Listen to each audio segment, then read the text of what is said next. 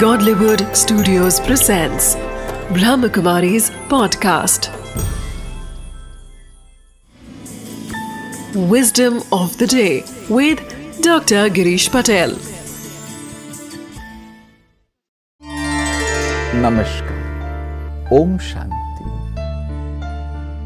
हम सब सफल होना चाहते हैं और आज देखो तो वर्तमान 21वीं सदी में जीवन बहुत ही फास्ट हो गया है हम फास्ट फास्ट बहुत कुछ कर रहे हैं। और उसी प्रक्रिया में टेंशन भी बढ़ गया है। अगर हमें कुछ सचमुच सीखना है और कुदरत से अगर हमें सीखना है, क्योंकि कुदरत हमें बहुत कुछ सिखाती है।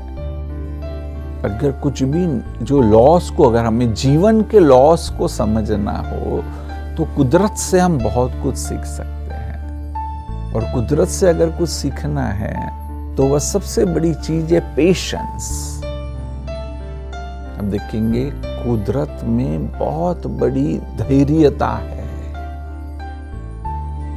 हम अधैर्य हो जाते, हम इम्पेशेंट हो जाते हैं। परंतु पृथ्वी इम्पेशेंट नहीं होती है, कुदरत इम्पेशेंट नहीं होती है। तो इसलिए बस, ये कहा भी गया है कि हमें पाँच तत्वों के साथ अगर आप अपने जीवन को व्यतीत करने लगेंगे, उसके साथ आपका ट्यूनिंग होगा तो स्वास्थ्य भी अच्छा रहेगा।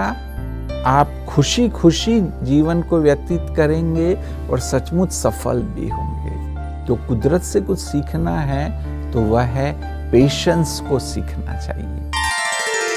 Wisdom of the day nature is the best teacher.